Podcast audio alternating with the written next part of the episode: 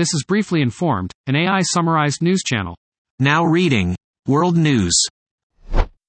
Israel strikes Gaza, killing 13 people, including four children. Israel carried out a series of strikes on Gaza, killing at least 13 people, including three members of the Palestinian Islamic Jihad, PIJ, movement.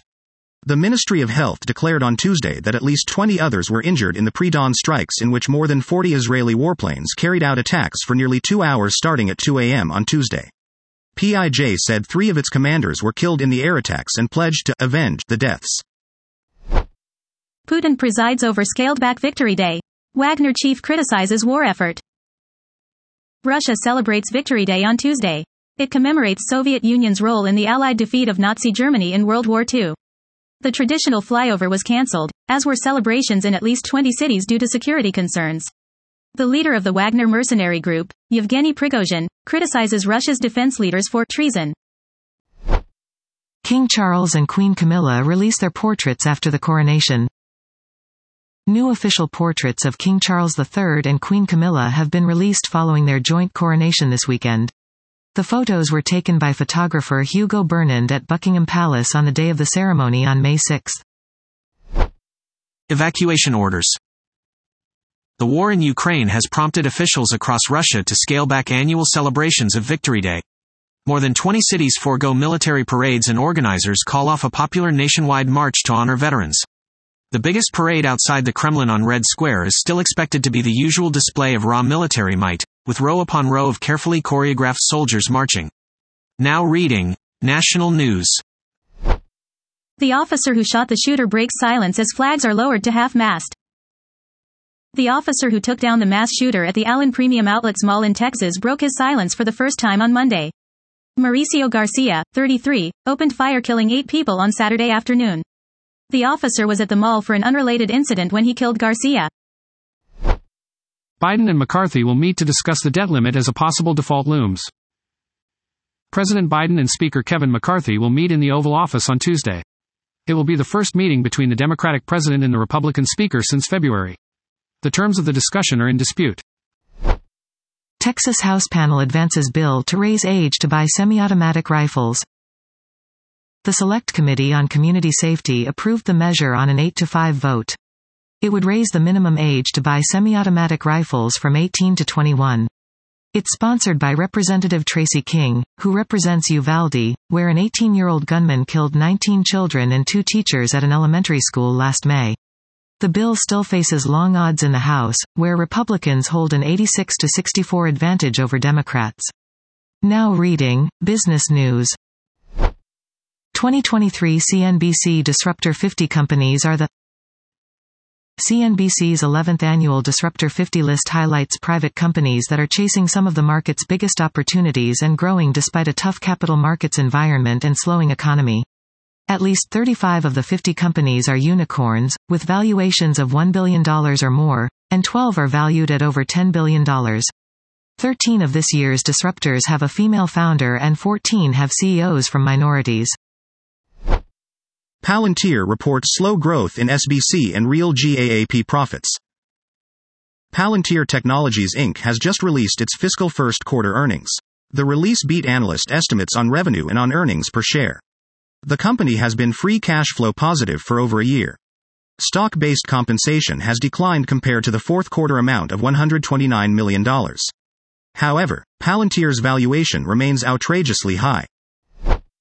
Lucid Motors production and deliveries dropped in Q1 2023, but liquidity remains high. Lucid Motors has released its financial report for Q1 2023 ahead of its call with shareholders later today. It produced nearly 3,500 Lucid Air sedans in Q4, but only delivered 1,920 of them. The company still has 28,000 unfulfilled EV reservations, equating to approximately $2.7 billion in sales revenue. Lucid reported total liquidity of $4.9 billion and has enough capital to keep its operation going through at least Q1 of 2024. Elizabeth Holmes says actors are playing a character I created in her downfall dramatizations. Elizabeth Holmes was found guilty of defrauding investors out of more than $100 million in her blood testing startup. The rise and fall of her Silicon Valley biotech company was dramatized in Hulu's 2022 miniseries The Dropout starring Amanda Seyfried in the lead role. Jennifer Lawrence dropped out of playing Holmes in a film adaptation of the miniserie. In a controversial new interview with the New York Times, Holmes claims the dramatic interpretations of her personality were based on a character she created. Now reading, Technology News. iPhone 15 Pro Max is rumored to have a periscope lens with up to 6x optical zoom. The iPhone 15 Pro Max will have an upgraded telephoto lens with periscope technology. It will enable up to 5 by 6x optical zoom when shooting photos with the rear camera compared to up to 3x on the iPhone 14 Pro and iPhone Pro Max. Other upcoming models, including the iPhone 15, iPhone 15 Plus and the iPhone Pro, are not expected to have this lens. Apple will launch the new iPhone in September. Nintendo reports Switch sales slowdown and suggests no new hardware this year. Nintendo has sold 125.62 million Switch consoles as of March 31st, up from 122.5 million a year earlier. Year end console sales have declined by 22%. Nintendo sold a total of 17.97 million consoles during the 12 month period, which means it missed its year start sales target of 21 meters and the later revised target of 18 meters.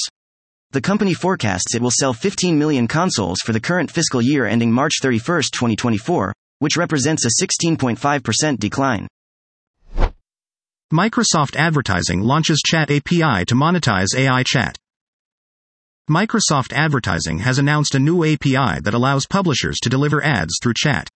The new Chat API will allow sites and apps to customize their chat experience, choose ad formats, and incorporate relevant ads for their audiences. Now reading, Sports News.